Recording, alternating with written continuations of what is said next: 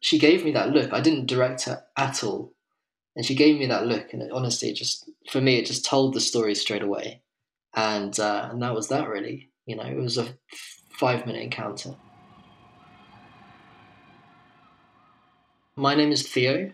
I'm an English photographer, photographic artist, I guess, living in Lisbon. I do what I would call fine art documentary. I'm self taught.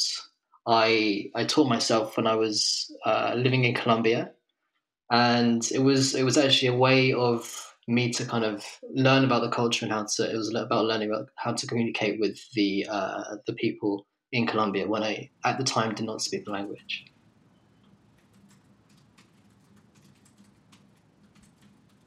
people people have really informed my work. Before I was a photographer, I was a tailor. I was uh, I was like front of house of this this tailor on Savile Row, and the reason why I enjoyed the job was because you met interesting people, and it was very kind of like customer based, very client based, and you know you realize that selling itself, for instance, is basically it's just having a conversation with somebody and getting to know them and then kind of like trying to find out what it is that they're after. I I have always been somebody who's enjoyed talking to people. You know, my dad he works in food, but he's also a travel writer.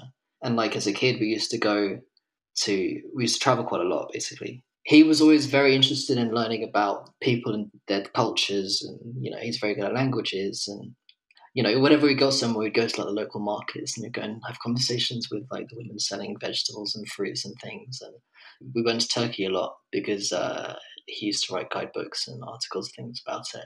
And we used to go to like uh, the Covered Bazaar in Istanbul all the time.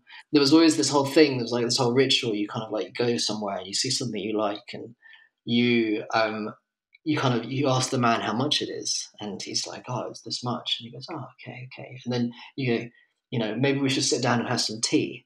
And you know, that's like you know, you ask about the family, and you ask about you know how they got to where they are, and how long they've been doing this and what their father did and all these kind of things. And that to me was kind of, or it was like almost inbuilt. As a result of that, that's basically how I've been all my entire life. You know, I meet someone in a bar or something, and that's like, you know, I really want to kind of get to know them. My photographic practice has basically just been like an evolution of that. So I learned I learned to, to take photos in Colombia, and um, I honestly, I mean, I was I was taking Spanish lessons at the time. You know, they weren't really going in because I'm not the, really the kind of person who sits in the class very well.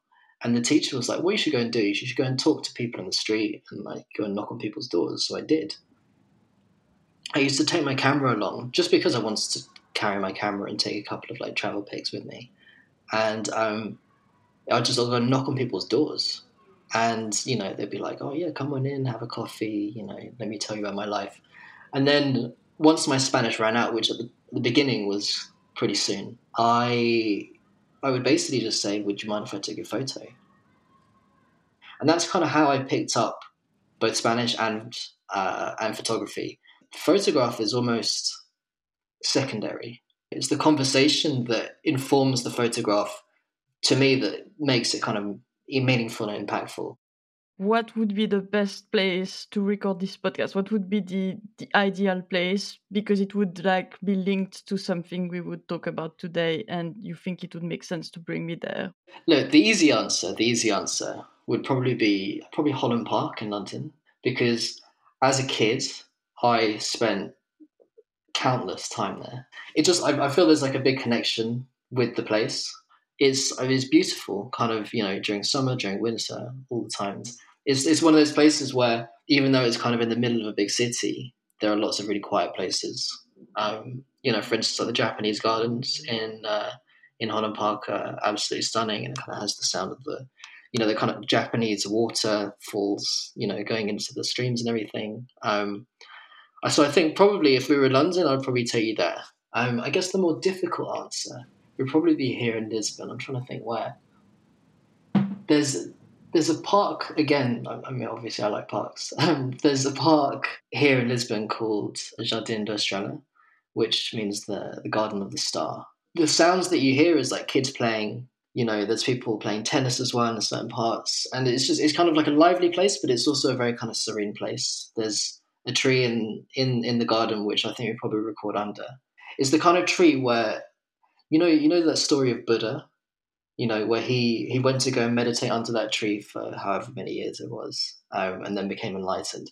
I, I feel it's that kind of tree that you would find in that park because the tree is enormous. It looks so old. I mean, it must have been there for hundreds and hundreds of years because it's the, the, the trunks are just so massive.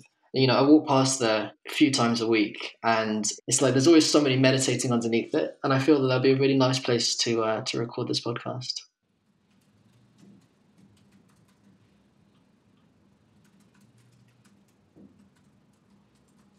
I also did a project a couple of years ago in uh, in Cuba.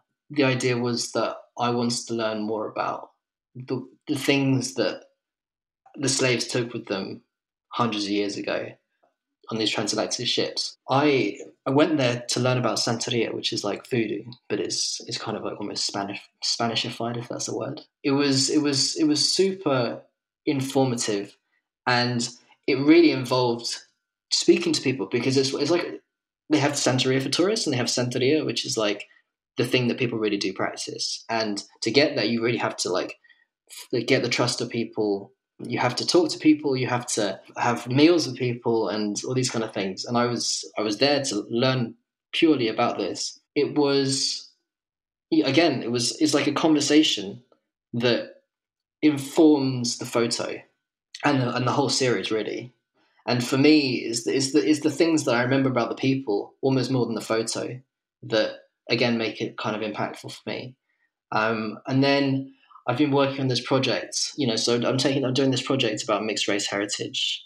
It's, it's I take it in my studio, so there's a kind of no you know catching the person in their kind of like uh, in their home or anything like that.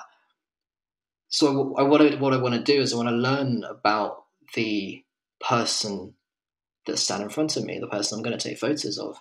So we sit down for anywhere between 20 minutes and an hour and a half, just talking about our experiences um, being mixed race. Again, like I, I, feel that the portraits, I mean, I love the portraits and everything, but I feel it's the stories as well that really make it more impactful and make it a, a little bit more than just a portrait, if that makes sense. I, I remember when I first started, somebody told me who also was also a photographer, they're like, you should always carry a camera with you. And so I started doing that. So I was like carrying a camera with me all the time and taking photos and people in the streets or landscapes, whatever it was. And I would get home and I'd look at them on the computer and they never looked quite right to me.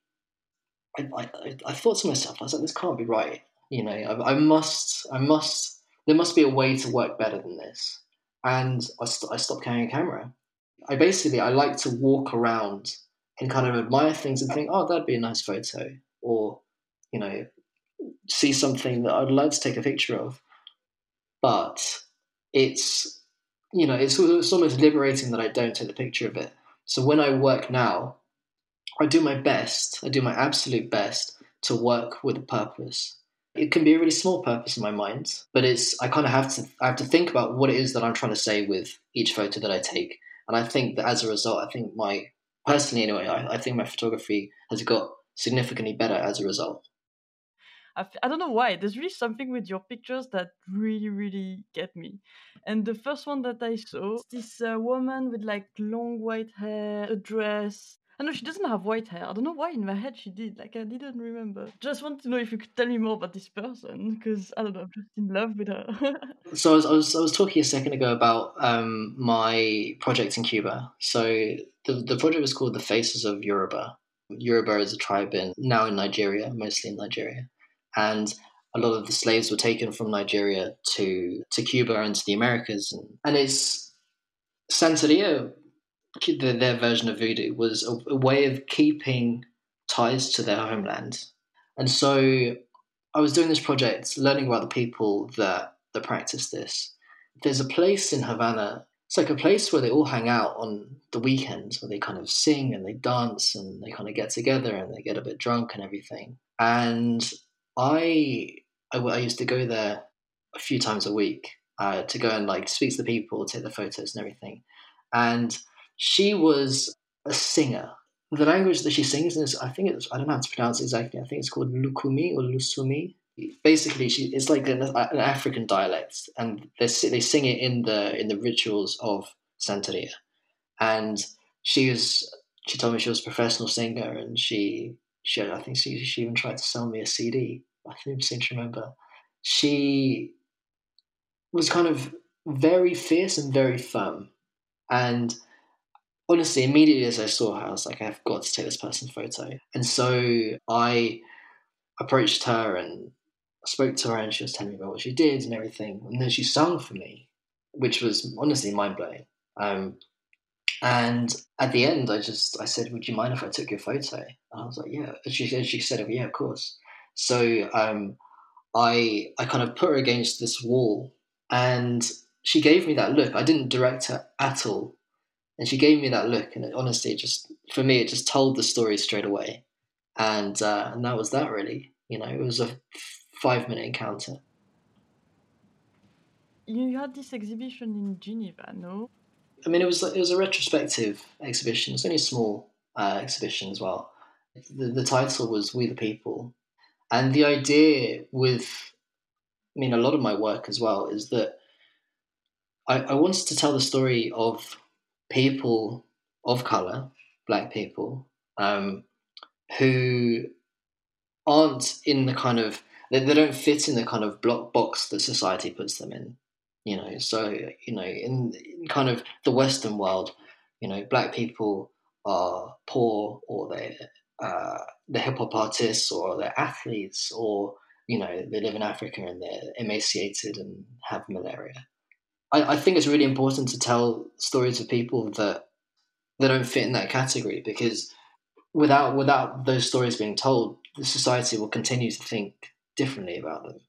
The idea with We the People is that this was this was a it was it was a retrospective of some photos that I did in Lisbon in response to some of the police killings and the police brutality and the kind of general inequality in Western societies uh, directed against uh, black people specifically, and then also uh, a few photos from my my projects in Cuba and in Sao Tome, because the people in Cuba, granted they might be poor and everything, but they are so much more connected to their culture than so many other places that I've been. In Sao Tome, the people there they have they don't have any money, but they're rich in so many other things. I mean, there's not a single starving person in Sao Tome. That's a fact because they have really fertile lands. They have the, the ocean, which is filled with, you know, amazing fish. And, you know, like you're walking through parts of the of the islands and there's just pigs running through the undergrowth. And there's somebody's pig, you know, or their goats or whatever. And they and you know, it's the kind of place where you have you, you you you might drop a seed and then a week later you come back and there's a tree. Not even really an exaggeration. Um, you know, there's fruit just kind of rotting on the floor because there's too much that people can't eat it. So, you know, I kind of really wanted to kind of like challenge the stereotype of African people and Cuban people, um, and also just kind of black people in general in regards to who we are, basically.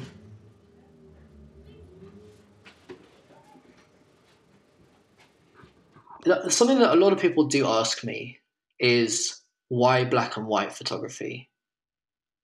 which to me it just seemed like the most obvious thing.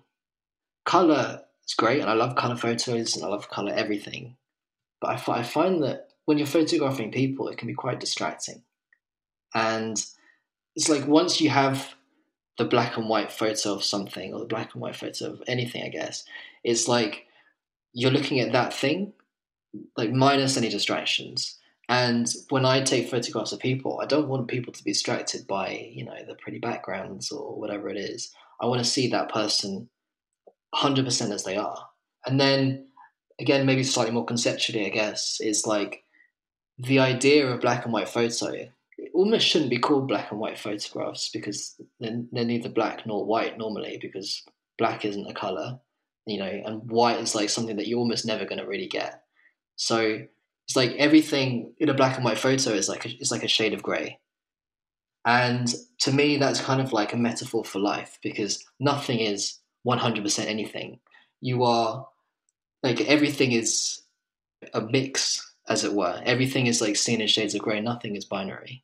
So that's kind of why I I take photos in black and white, and I, I I feel that I want to do something classical that's kind of not just going to be something that people will look at once and then kind of throw it away. I want people to be able to look at it in 10, 15, 20, maybe 30 years' time and think, oh, that makes sense today, in the same way that it makes sense today.